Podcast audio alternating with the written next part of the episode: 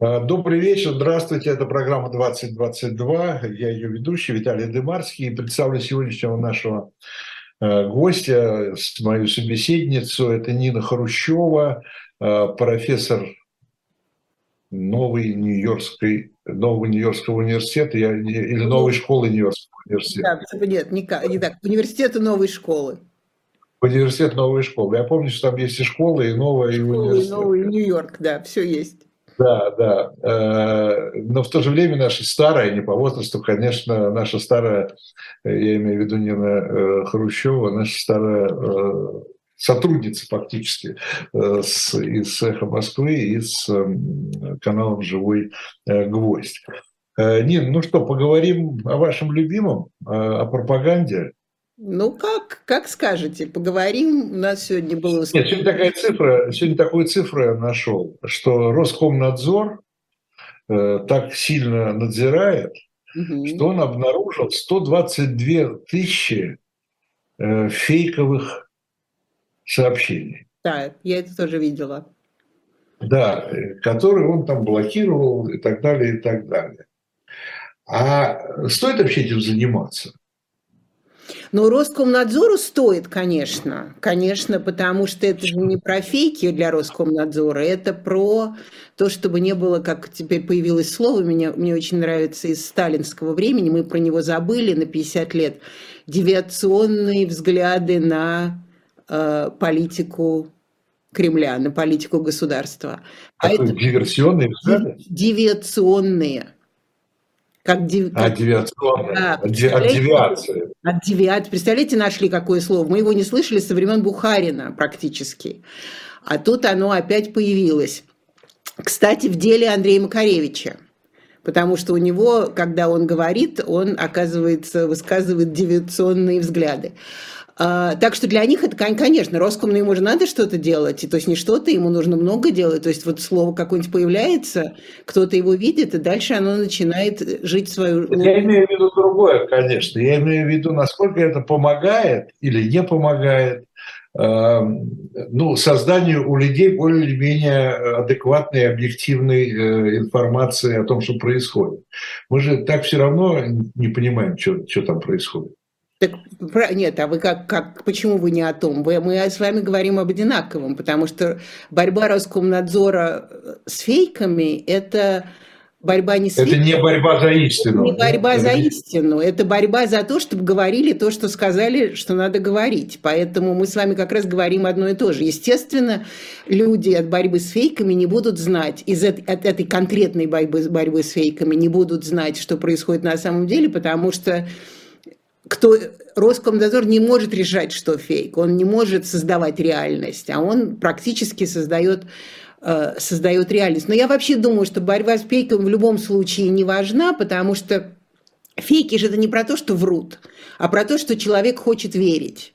То есть люди как раз фейки востребованы стали, потому что люди хотят жить эмоциями, они не хотят жить фактами. Факты скучные, противные, тяжелые, мрачные, а эмоции, вот вы выбрали себе врагов, вы туда идете, вы выбрали друзей, вы туда идете. Поэтому, в принципе, борьба с фейками – это борьба неблагодарная, она не работает ни в тоталитарной системе, она не работает и в демократической тоже. То есть человек... выбирает для себя, фейк это или не фейк, в зависимости от того, чего хочет услышать фактически. Практически. То есть, да, мы вот как раз с развитием новой медии, что называется, с быстрой, как что называется, speed media, то есть с быстрой медиа, примерно с 2000 года начали двигаться в этом направлении. То есть, когда на вас приходит, вся информация, вы не можете уже решать, где факты, где не факты. Вы уже выбираете то, с чем вам легче, то, что вам подходит по характеру. То есть, практически с 2000 года стала создаваться вот такая формула полуреального существования. Это даже не про тоталитарную систему, это вообще про человеческое сознание. Современный мир. Да, про современный мир, про вот этот Brave New World, когда на вас очень много всего накидывается, и вы дальше начинаете свою психологию под это подстраивать. И в этом смысле борьба с фейками, она удобна для всех, потому что она для государства тоже отвечает на определенные вопросы для себя. Но вы понимаете, да, что мы борьбу с фейками уже заканчиваем, потому что уже фейк становится запретным словом. Мы теперь боремся за чистоту русского языка. Да, и да, да. Да. И будем, да. Чем мы будем бороться, я так и не понял. Еще но это очень не интересно. Перевели. Не перевели пока. Но там, по-моему, сказано, что... Я думаю, что дезинформация. Очень русское слово дезинформация. Дезинформация. Но это, кстати, когда началась борьба с фейк-ньюс и с дезинформацией, Guardian, очень замечательная газета английская, она с полной серьезностью писала статьи, несколько статей насчет того, как дезинформация появилась в мировом сознании. Оказывается, она пришла из России, потому что, как вы понимаете, дезинформация звучит просто как точно, как бы язык Кирилла и Мефодия. Так что тут, в общем, тоже, это тоже в определенной степени был фейк. Но если нет слова в русском языке, то можно употреблять. Хотя я вот смотрю иногда рекламу, часто смотрю рекламу, как они будут бороться с рекламой, когда там и скроллить, и можно платить сплитом, потому что это тоже сплит, это тоже очень русское слово в банковской формуле. Слушайте, а мне интересно просто, как они будут бороться с президентом? Да, но я думаю, что президент, что можно льву... Это уже русское слово, Раз президент сказал, это как борьба с дезинформацией по поводу армии. Президент сказал, что все, что мы делаем, это хорошо, значит, все слова, которые он употребляет, это ему можно. В Китае же ушли от русского, перешли на русские чистые, у них же председатель, а не президент. В отношении Китая. Ну и премьер-министр тоже, а министры что будут, тоже вообще. Ну ладно, это понятно, что это очередная такая смешная инициатива, из которой непонятно, как они будут выбираться. А им не надо. Выбираться, я имею в виду, выбираться как из ямы, а? Так нет, а зачем им? Во-первых, президент, давайте вспомним русское слово, потому что у нас Михаил Сергеевич Горбачев был президентом, так что это еще идет в советскую, значит, президент все-таки это слово, которое уже употреблялось достаточно. Это не вот эти вот новые слова, которые возникли за последние... Это закон только против новых слов. Я думаю, что это вот закон про то, чтобы про сплиты не говорили, и не говорили скроллить или что-нибудь такое.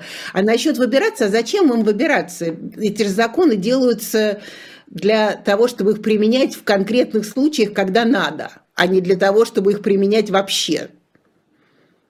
Вот когда понадобится нас с вами за слова какие-нибудь, что-нибудь, то сразу закон будет полезен. Да, очень, очень удобно, да. Сколько мы сегодня уже иностранных слов говорили. Вот, да. Кошмар просто, да. Ну, хорошо. По поводу...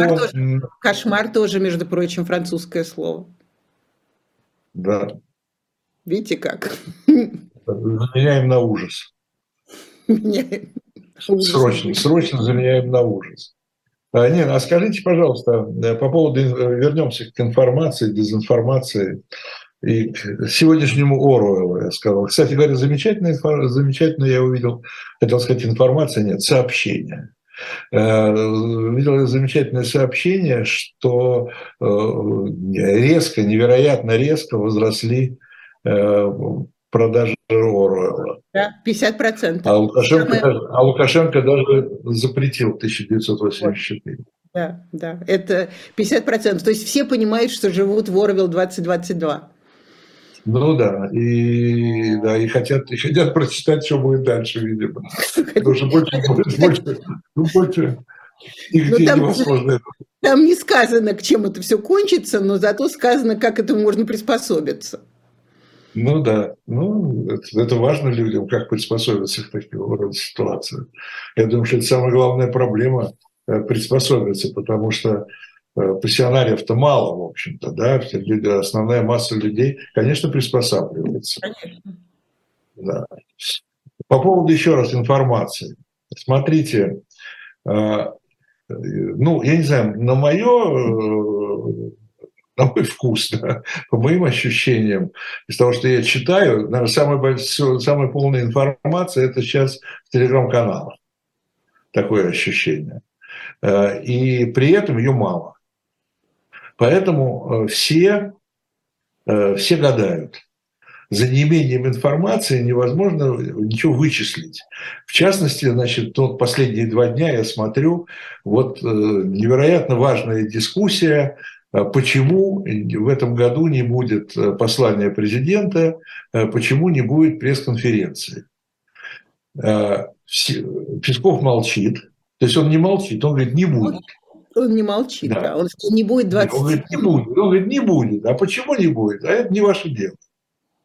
Не будет, и все. Будет в следующем году. Ждите ответ. Поэтому все начинают. Одни там политологи говорят, нечего сказать. Другие говорят, что опасно. Кто-то там какой-то вообще, что чуть ли не ФСО запретило, потому что боятся покушения. И так далее, и тому подобное. Что там только не говорят. Но я это с той точки зрения, я не хочу у вас узнать, не надеюсь даже у вас получить ответ на то, почему не будет пресс-конференции и послания, но почему так мало информации, почему у нас все-таки власть остается закрытой. Как? Вы задаете мне риторический вопрос, почему остается. Но да, у меня, кстати, у меня есть ответ на тоже гадание. Я думаю, что просто не хозяин-барин, не надо сейчас. Он сегодня же выступил со стратегическими какими-то там предложениями. Да, нацпроектом. Да, нацпроектом. Кто-то стали говорить, что они очень похожи на послание. Песков опять же вышел и сказал, нет, не послание, да, но похоже, значит, опробовали. Народ обрадовался, там что-то про ипотеку он сказал, про то, что уже бедные перестали быть бедными, на 28% они повысились. То есть сказал, у меня такое впечатление, что это не потому, что боятся, потому что решают, потому что хозяин-барин. Неудобно сейчас, ему не надо, он не будет. Тем более, что помните когда-то какие-то периодически такие вопросы, что называется, давайте употребим все-таки американское слово, к сожалению, accountability, то есть ответственность перед своим избирателем или перед своим народом. Я не помню уже по поводу чего это было, и Песков сказал, что Владимир Владимирович очень занят. То есть ему вроде типа того не до вас. Не до нас нам, Владимир Владимирович, у него другие дела. Но я не думаю, что это какое-то действительно большое, он боится свержения или чего-то. Помните, когда убили Бориса Немцова, и Путин после этого пропал? По-моему, на 2 недели пропал. Все гадали, что это значит и так далее. А потом он вышел, и никто не сказал, никто не писал, потому что это не наше дело. Это все не наше дело. Он решает, да, не решает, нет. Скажут, в Конституции записано, что он должен выступать ежегодно. Он скажет, у нас мало ли что в Конституции. Вот именно. Специальная военная операция, он в этот момент, не знаю, там будет встречаться с регионами, с этими новыми, которых он обещал поднять до уровня общенациональной русской жизни и так далее. То есть я думаю, что там уже совершенно такой уровень важности этой власти, что это все мелочи такие. А главное, народ мелочь, потому что все-таки Путин раньше он любил посмотреть, он любил себя показать, как мы помним. То есть это для него были важные моменты, а не по 4 часа. Это правда. Да, а сейчас это такие шоу, которые он любил. Вот именно. Он умел их, надо отдать должное, умел их проводить. Да. А сейчас ему интересна война. Война ему интересна, он в эту видеоигру играет, а там какие-то там что-то. А говорить они. Он говорит. Говорит. Послушать украинцев, вот-вот все освободят. Послушать россиян, вот-вот ДНР, не только ДНР, ЛНР, но и Херсон-Запорожье будут наши. Что на самом деле происходит? И вообще хоть какие-то перспективы, хотим мы мира, не хотим мы мира. Потому что какие-то предложения, с одной стороны, звучат, с другой стороны, фактически не звучат, ну, в общем, и так далее, и тому подобное. Но я думаю, что мы, по-моему, вот как раз мне последние дни, мне это кажется, что мы прошли, то есть они прошли тот момент, когда они хотят этого мира, потому что этот мир не будет выглядеть хорошо. И поэтому, поскольку в этом сознании проиграть нельзя и объяснить, почему там то сдали, это сдали, будем продолжать. И уже как бы война будет войной ради процесса, а не ради того, что какой-то у нее должен быть результат и конец. Потому что ради процесса все понятно, поскольку, когда идет этот процесс, не нужно отвечать на вопросы. Если этот процесс закончится, то тогда нужно будет отвечать на вопросы, обращать внимание на внутреннюю ситуацию и так далее. А пока это как формула военного коммунизма, а потом, помните, у Сталина была формула, что с развитием диктатуры пролетариата обостряется классовая борьба. То есть вот сейчас... Вот она у нас, классовая борьба, теперь будет обостряться. Потому что я думаю, что теперь, вот когда все переводится на военные рельсы, никаких других вопросов возникать ни у кого больше не должно к тому, что... А у вас переходит все на военные рельсы? У вас такое ощущение? Ну, практически. Если вы посмотрите телевизор, я не знаю, если вы смотрите... Я вчера с интересом смотрела РЕН-ТВ и еще какой-то канал, не помню. И все утренние новости были или про действия, то, как все там происходит, и какая диктатура начинается в Украине, поскольку сокращается свобода слова. Значит, это было очень интересно смотреть про украинскую с теми же формулами, которые существуют здесь. А второй эпизод был, или еще какой-то эпизод был про то, как шьют военную одежду, потому что, как вы помните, теперь все переходит на военные рельсы. Поэтому я думаю, мы как раз вот идем к этому процессу уже в нем, пока он еще не всюду виден, но в том, что с развитием диктатуры пролетариата усиливается классовая борьба. И для этого как раз нужен процесс войны, а не ее конец, потому что там дальше нужно будет решать проблемы. Просто кто это у нас какой-то из философов, которого Ленин критиковал, Бернштейн, по-моему, да? Он говорил, движение все, конечная цель ничто. Вот ну, и все. Вот как, Михаил Сергеевич, в вашем вопросе уже и ответ. Совершенно верно. Да, это не вопрос, нет, это констатация. Да, и я думаю, что это вот, и, кстати, это тоже, с моей точки зрения, в определенной степени объясняет отсутствие даже объяснений, почему не будет никаких обращений к этому. Потому что это уже все в другом измерении, вот эти все игры в демократию, это в другом измерении. Ну да, а СВО как бы это дает основание для таких чрезвычайных решений, в частности, ну, отмена послания, ну, записано в Конституции, ну, что ж, да. Ничего страшного. Да, но здесь в то же время, вот на прошедшие, по-моему, на этой неделе, да, еще, семерки с участием Зеленского, большой семерки, G7. Я поняла. Поняла я, да. Да. Там, значит, прозвучала неожиданно такая дата конкретная, 21-22, если я не ошибаюсь, июня 2023 года, конференция, большая международная конференция по восстановлению Украины. И многие как бы начали это расценивать, то, что это как бы названа дата, к которой, в общем-то, вся эта война должна закончиться. Okay. Ну, на чем это основано, я не могу понять, да? Может быть, Запад знает что-то такое, чего мы не знаем? Может быть, но с другой стороны, много дат было названо, как вы помните, включая дату декабрьскую сейчас, что выйдут войска и что это закончится. Потом до этого называли август, что в прошлый август, который уже прошел, что это закончится. Поэтому я думаю, что знать это нельзя, и мы с вами, разговаривая сегодня, у меня нет информации, что мы к 23-му, когда вы сказали, июня, 21 к 21 что-то будет. Хотя из Украины много слышно, что к лету это должно закончиться. Да. Это не раз, это правда. Я это слышала не раз. Но как... Говорили даже конец зимы, начало весны. Конец зимы, начало весны. Возможно. И, возможно, эта дата основывается именно на том, что говорили. Может быть так, а может быть и нет. С другой стороны, как вы помните, Владимир Зеленский говорил, что к августу будет что-то, будет наступление, и все смеялись, ну, не смеялись, но говорили, да, конечно, что-то.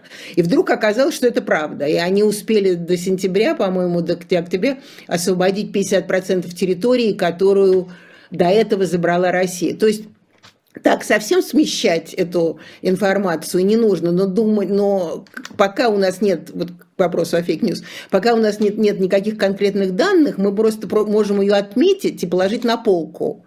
Но как-то спекулировать по этому поводу я, например, не буду. Я не знаю, у меня нет информации. Может быть, что-то там такое. Но я еще к тому же мы должны помнить, что мы не знаем, участвует ли Россия в этих датах. Потому что Россия, как мы помним... Нет, я так понимаю, без. Да, конечно. То есть они что-то знают, но от того, что они что-то знают, а если Россия в этом не участвует, то, что называется, good luck with that. То есть это еще неизвестно, каким образом это будет оформляться еще с русской стороны. То есть здесь, как говорил Дональд Рамсфельд... Роскомнадзор за вас возьмется, конечно, за ваш английский. Да, Роскомнадзор точно, то, как я сейчас процитирую еще одного американского министра безопасности, Дональд Рамсфельд был такой у Джорджа Буша-младшего, и он говорил, что вот в войнах особенно, он говорил, что очень много неизвестных неизвестностей. То есть у нас сейчас есть дата, но неизвестные, много неизвестных неизвестностей перед этой датой. Ну да. Ну, раз уж вы вспомнили американцев, а что Америка себе думает? Вот, нет такого ощущения, что Америка и вообще Запад, Европа немного начинают уставать от этой ситуации. Ну, бывают такие волны, да, безусловно, бывают волны усталости, но потом они... И они, по-моему, прорываются и на верхние этажи. Да, власти. Периодически. В общем, нет. Действительно, периодически устают, но пока что-то там обогревается где-то, пока есть, то есть результаты такие уж не, то есть они плохие, конечно, результаты этих санкций для них самих, но не безумные. А в Америке, поскольку нет результатов санкций практически, то там им от чего уставать? Наоборот, они ведут мир вперед и за демократию. Было слышно, вот какой-то был 2-2 недели назад, мы с вами, кажется, обсуждали, был такой момент, когда казалось, что Джо Байдену это поднадоело все, и он как-то так старается уйти. Но с другой стороны, сейчас я поняла, что это, конечно, было не поднадоело, а просто они были заняты, с какой-то не 2 недели, может быть, 3 недели, они были заняты своими промежуточными выборами. А сейчас промежуточные выборы кончились.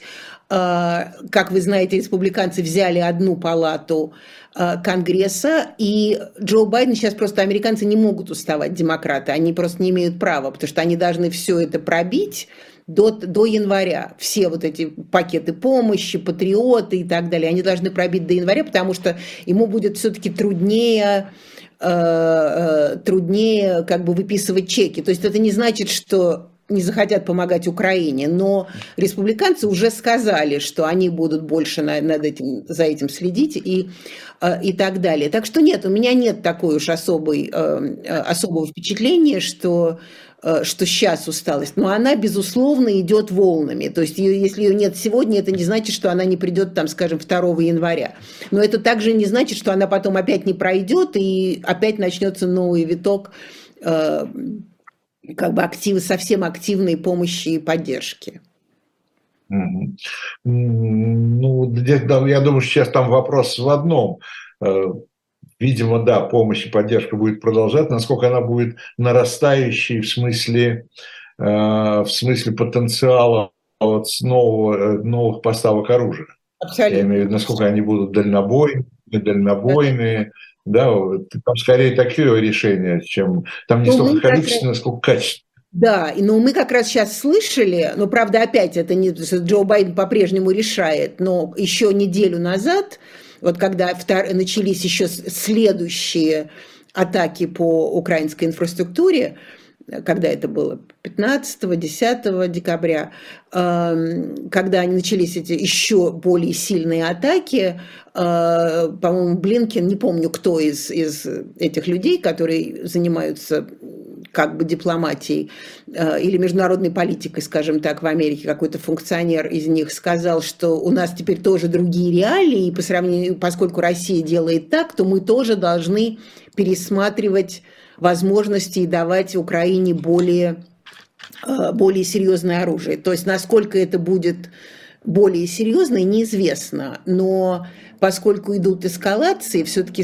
раз они тоже часть конфликта, безусловно, они часть конфликта, то и они тоже... Кстати, эскалация – это иностранное слово. Есть у нас? Конечно. Какое у нас слово? Увеличение. Увеличение. Наращивание. Поскольку идет наращивание действий, то, естественно, идет наращивание оружия. Ну, в общем, я думаю, что будет продолжаться. И не в последнюю очередь, потому что поскольку Россия не выигрывает, то она не будет пораженческой страной. То есть она будет воевать, пока она не выиграет, пока она не решит, что она выиграет. Да, пока она не может больше не выигрывать, скажем так. А Зеленский... Да, потому что мы же понимаем, что победой можно назвать все, что угодно. Да, но уже сейчас это так. Теперь она должна быть грандиозной, она должна быть какой-то большой, она не может быть просто так, вот так.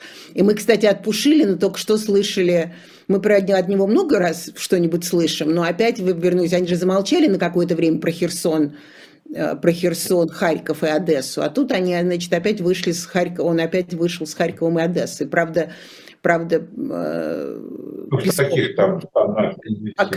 но все равно. То есть, в общем, это такие экспансические выступления, они довольно важны. А Зеленский, зачем ему сейчас перемирие? Он не может перемириваться, потому что он не проигрывает, а Россия не может перемириваться, потому что она не выигрывает.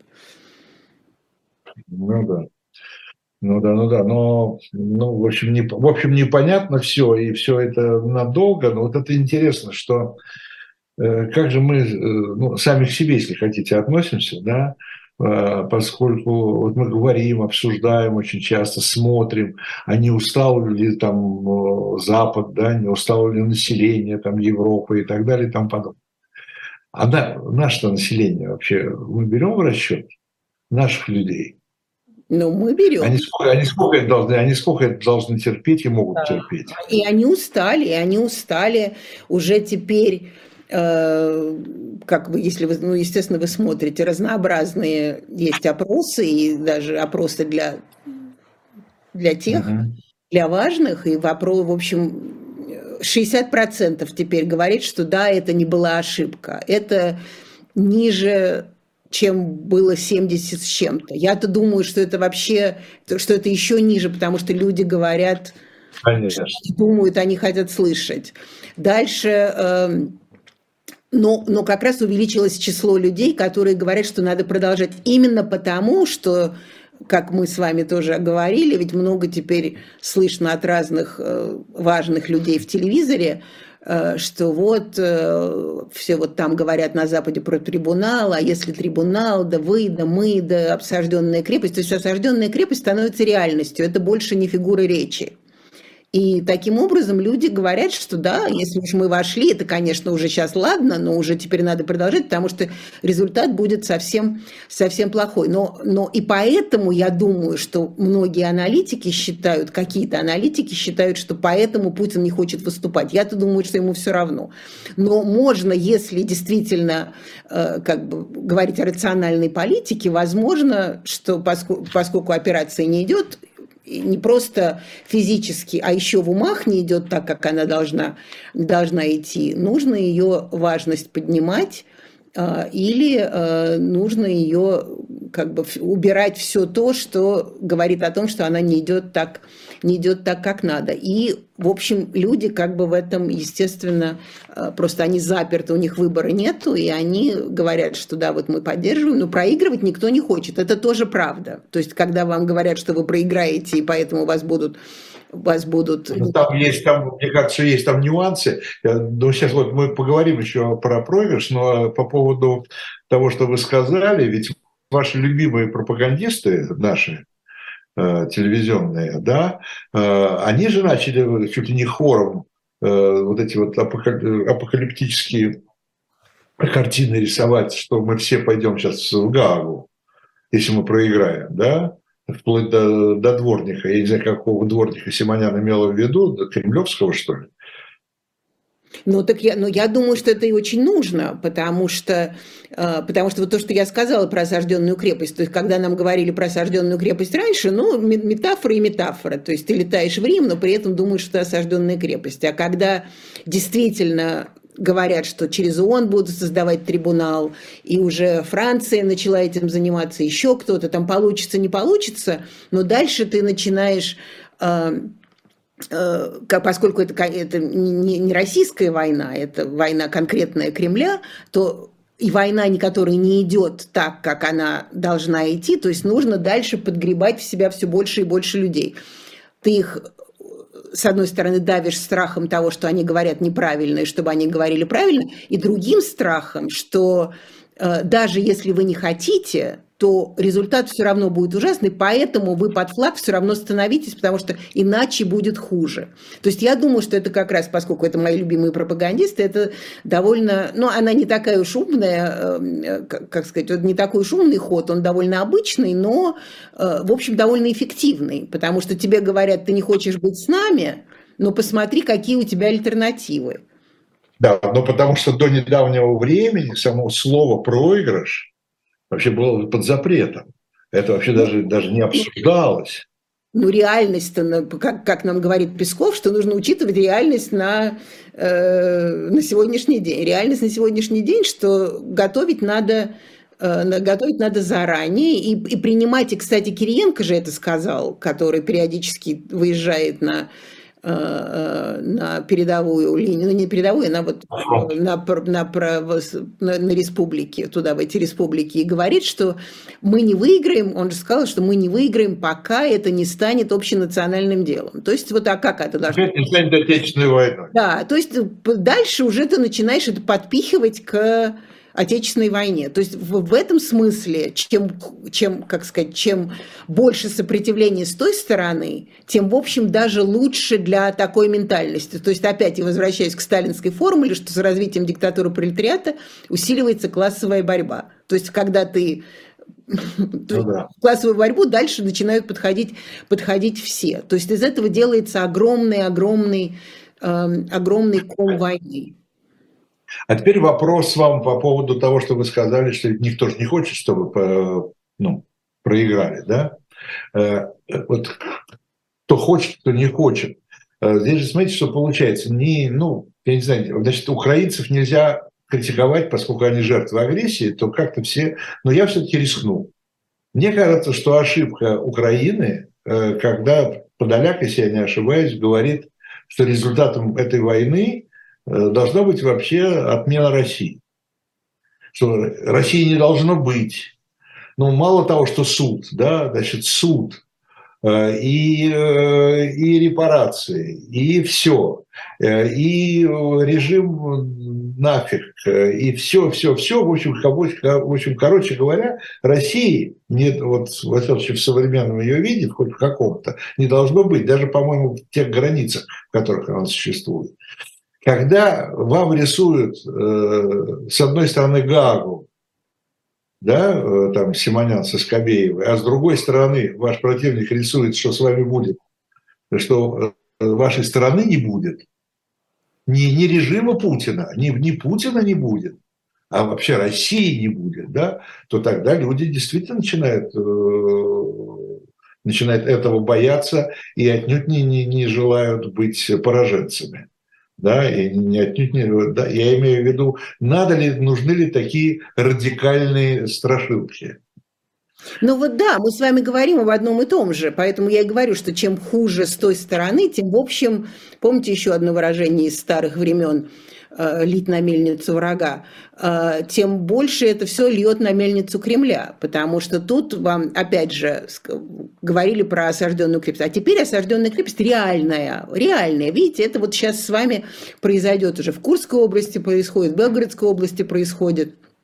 И так далее, и так далее. Я не буду обсуждать, как можно или нельзя ли понять украинцев, но война – вещь такая. Война, вот как раз, кстати, к вопросу о пропаганде. В военной пропаганде нет тонов. Там тонов вообще нет. Там или все белое, или все черное. То есть они говорят одно, мы говорим другое. Говорят третий и так далее, и так далее. То есть тут, в общем, естественно, разговор идет такой. Но надо сказать, что, опять же, с моей точки зрения, это льет на мельницу Кремля, но, в общем, эту риторику и многие страны в Европе подхватывают, потому что вот это вот объявление России спонсором терроризма во многих странах, это как бы страны решили, что они не просто не хотят иметь дело с этой администрацией России, они вообще не хотят иметь дело с Россией, потому что объявить ее легко, а потом создать отношения, которые приведут к отмене этого, будет очень и очень трудно. Потому что это дальше начинается, там будет политическая воля, не политическая воля. Я хочу вспомнить Горбачева, который пытался... Ельцина потом, отменить какие-то совершенно неважные, уже ушедшие в прошлое законы против Советского Союза. Например, помните, был такой Джексон-Веник? Джексон-Веник, конечно, да, ограничение торговли. Да, ограничение торговли из-за антисемитизма, из-за евреев. Уже еврейская эмиграция. Да, уже с евреями было все хорошо, уже все замечательно. Этого Джексона-Веника не отменяли, я не помню, до какого времени. По-моему, уже Ельцин чуть ли не ушел на пенсию, пока этого Джексона-Веника отменили. То есть, когда уже идут такие не противорежимные, а национальные, противогосударственные заявления, конечно, никто не хочет быть проигрывателем в таких ситуациях, потому что действительно, и поэтому, с моей точки зрения, поэтому пропагандисты начали об этом говорить, потому что таким образом ты действительно создаешь твой тыл, когда ты объясняешь, что тебя будут вешать на деревьях и вырезать там, я не знаю, что-нибудь на твоем теле. То есть ты не поддерживаешь, ты просто дальше становишься заложником вот именно этой... Они эффективнее ли, если бы тот же Запад говорил, вместе с Украиной даже, говорил бы там российским людям, слушайте, ребята, замените вы эту власть. Поставьте нормальную, и будем дружить, и будет все хорошо, и заканчивать эту войну, и все будет хорошо. Ну, поначалу был такой момент, когда вот эти санкции же начало такие, они же, конечно, были не экономические санкции, а просто гуманитарные санкции сразу. И была идея, что вот сейчас вот всем станет плохо и так далее. Но я думаю, что мы же зашли в такую ситуацию, когда политика, она нерациональна в этом смысле. Помните, Генри Киссинджер еще сколько месяцев назад он сказал, что если это не закончить за 2 месяца, дальше это начнет жить своей жизнью. Это действительно начало жить своей жизнью. А поскольку, и мы про это тоже с вами говорили, поскольку все-таки,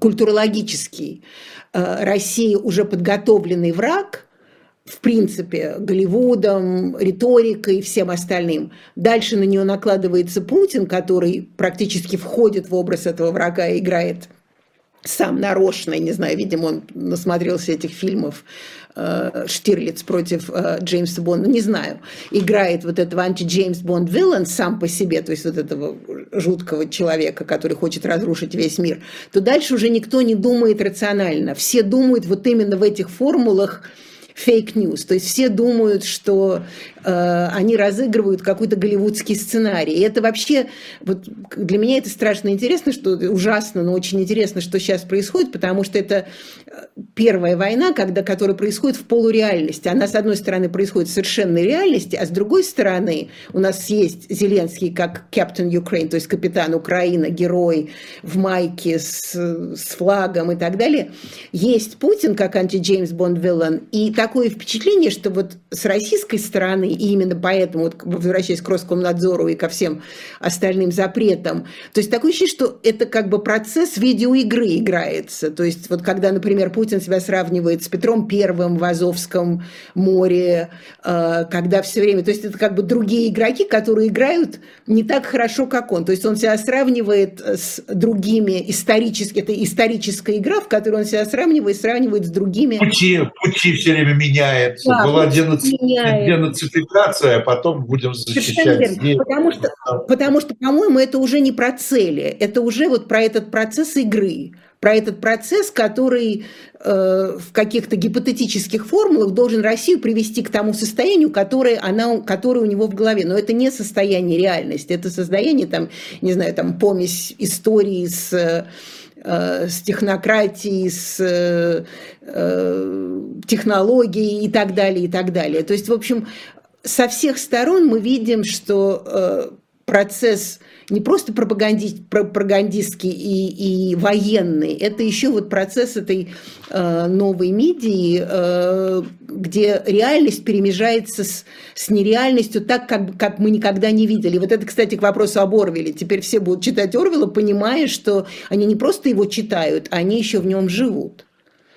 Ну, вообще это ужасно, потому что действительно, если это игра, да, то с одной стороны сидит человек, кидает кубик, да, и смотрит, сколько там у него выпадет, 1, 2, 3 или 6, а с другой стороны, в это же время кто-то сегодня говорил, по-моему, и Залужный говорил там за Украину, и Суровикин, или кто-то из российских военных, говорил, что бои идут кровопролитные.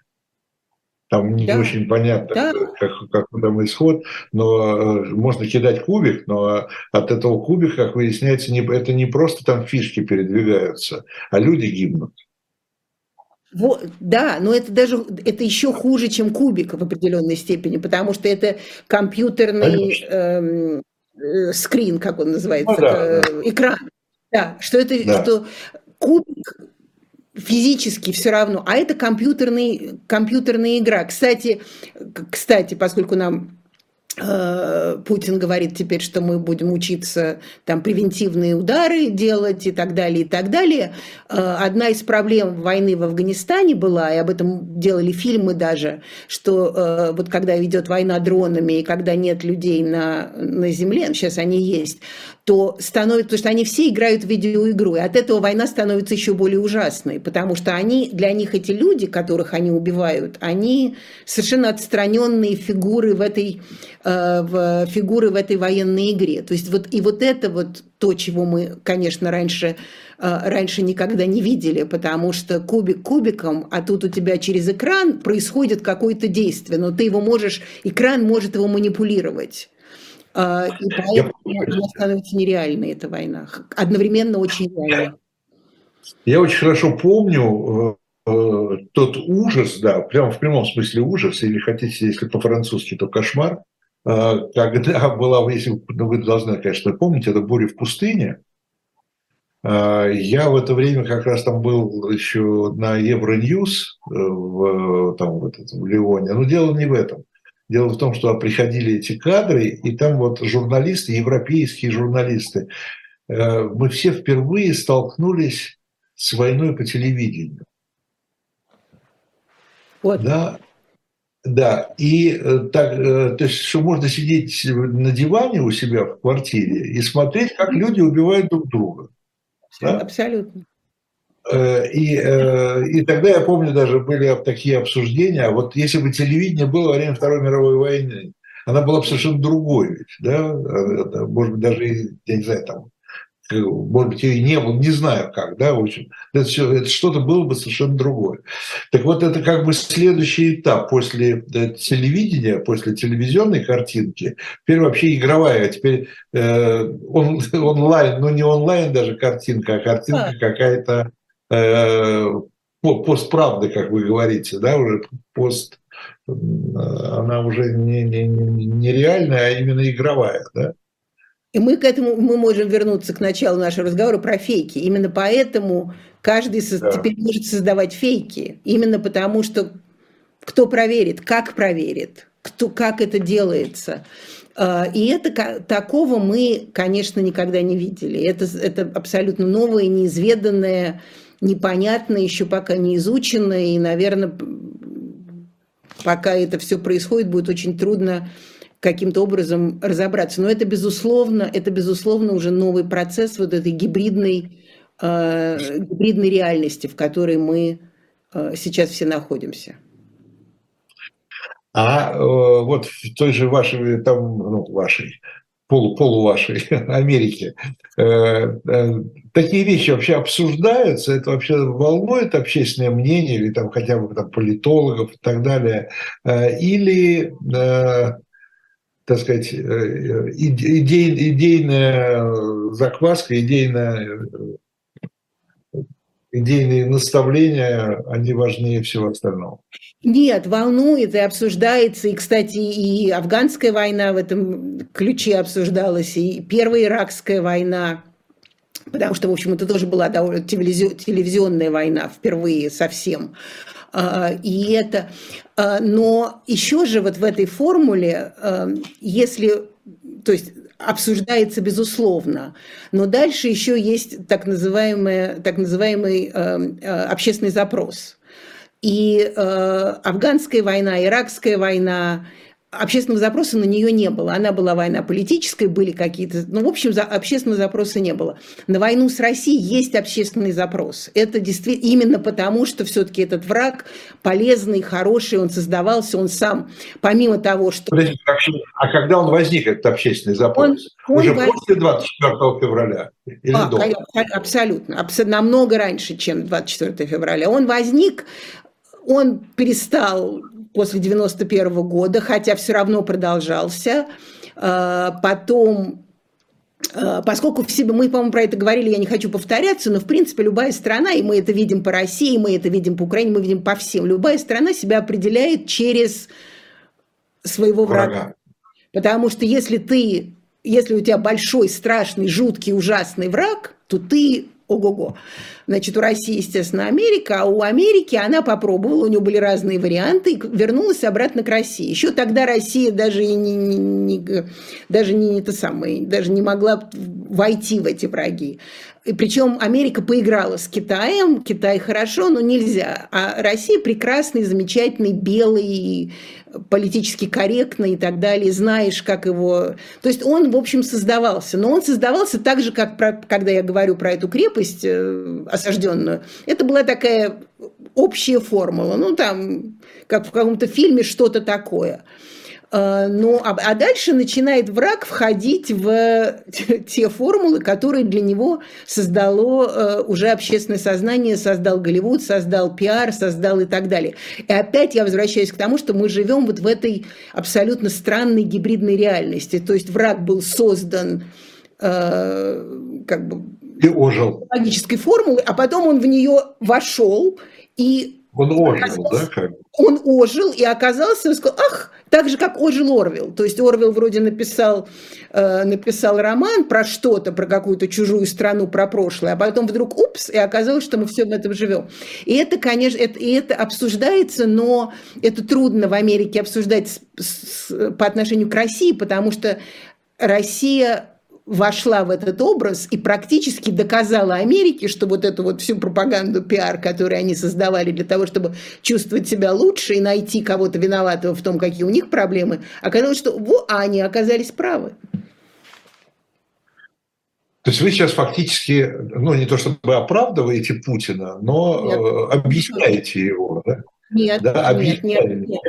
Нет, не объясняю, потому что у него были основания считать, там, как он говорит, там, русофобия там, и так далее. Все было, но дальше у тебя есть свободная воля. Ты как человек свободной воли, вы смотрите фильм, и там есть какой-нибудь герой, с которым вы себя ассоциируете. А этот герой потом в конце фильма идет и что-нибудь делает ужасное. Вы же не идете, не делаете что-нибудь ужасное. У вас же есть все-таки какие-то там собственные ориентиры. Нет, я его абсолютно не оправдываю, потому что когда они говорят там про русофобию, про то, что нужен враг и так далее, когда его все-таки, я давно всегда говорила это, еще сколько лет назад, когда его начали, поскольку надо все-таки как-то объяснять и искать своего оппонента, когда его, помните, Барак Обама бесконечно оскорблял. Там, хорошо, ты к нему плохо относишься, но не надо говорить, что он двоечник на задней партии. Он все-таки президент страны, что бы ты про него ни думал, не надо оскорблять лидеров. То, что, кстати, Макрон говорит, что все-таки не надо, мы сейчас проехали, но вообще не надо.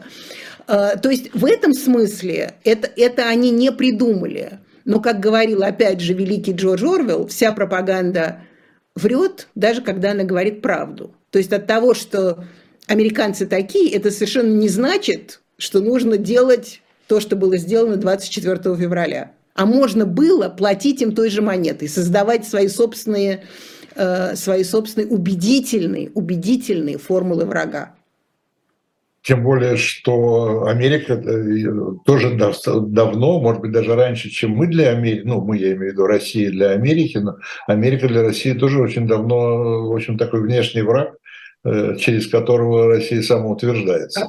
Да, поэтому я говорю, что в каждой стране есть, и каждому нужен гигантский, и каждому нужен... Да, я уже, извините, поверну на секунду, буквально на минуту, к «Дилетанту», к журналу, я имею в виду, там упоминали Владимира Ильича Ленина, там его монологи, которые он впечатление, неважно, его беседы с художником Юрием Анненковым в то время, когда Анненков рисовал его. Да?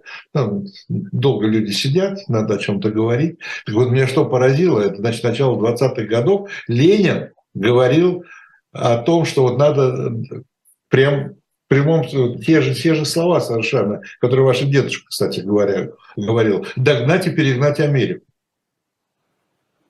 Да. Догнать и перегнать Америку. При этом, говорил Ленин, мы догнать и перегнать не можем. Да. Говорит, у нас сил на это нет. Поэтому будем ее изнутри подрывать. Это уже методы. Но озабоченность. Абсолютно. Да. Это, кстати, мы с вами обсуждали маркиза де Кустина который написал «Россия» в каком-то 1800 каком-то там году. Империя 39 империи царя. Ведь тогда же Алексис де Токвиль, другой француз, поехал в Америку и написал «Демократия в Америке». И именно в книге Токвиля там есть целая глава про то, как эти две страны, он еще в 1839 году заметил, что эти две страны, в общем, в какой-то степени определят следующий век именно потому, что они отличаются от нас, европейцев. Они будут каким-то образом формулировать, как мы говорим сегодня, это, надеюсь, русское слово, повестку следующего века. То есть нет, они это все... Имеется в виду Америка и Россия. Россия, да. То есть они будут... И это как раз... То есть мы можем говорить об этой конфронтации или об этой, скажем так, этих отношениях, пытающихся друг друга каким-то образом сбалансировать, уже даже не в 20 веке, а в 1839 году, когда оба француза поехали рассматривать свои путешествия рассматривать эти страны. Но здесь очень интересно, что в Россию-то поехал француз, убежденный монархист, который поехал в Россию за обоснованием абсолютной монархии, которую считал единственной вообще приемлемой формой правления. Но когда увидел эту абсолютную монархию российскую в деле, он уже немножко вздрогнул. Да. Я думаю, что до сих пор вздрагиваем. А Токвилю как раз Америка очень понравилась, хотя он сказал, кстати, к вопросу о пропаганде и так далее, он сказал, что там в Америке нет такой традиционной тирании, но там есть тирания толпы, которая может стать такой же опасной, как вот эта вот вертикальная тирания. И когда вы спрашиваете про войну и к ней отношение, если дебаты, вот это и есть тот самый социальный запрос. То есть вот как бы толпа решила, что это так. А Россия со своими собственными проблемами в этот образ уже созданный, она вошла и сказала: да, это мы такие. То есть, я бы сказала, гордиться нечем, но таким образом... И таким образом, кстати, пиар выиграл против пропаганды. И я всегда говорю, что пиар против пропаганды выиграет всегда. Ну, давайте, нам говорят, что уже пора завершать. Спасибо большое за эту беседу. Следующую мы посвятим тогда различию между пропагандой и пиаром. Спасибо большое. Стоит и об этом поговорить. Это была программа «2022» с Ниной Хрущевой. Меня зовут Виталий Дымарский. До встречи. Спасибо.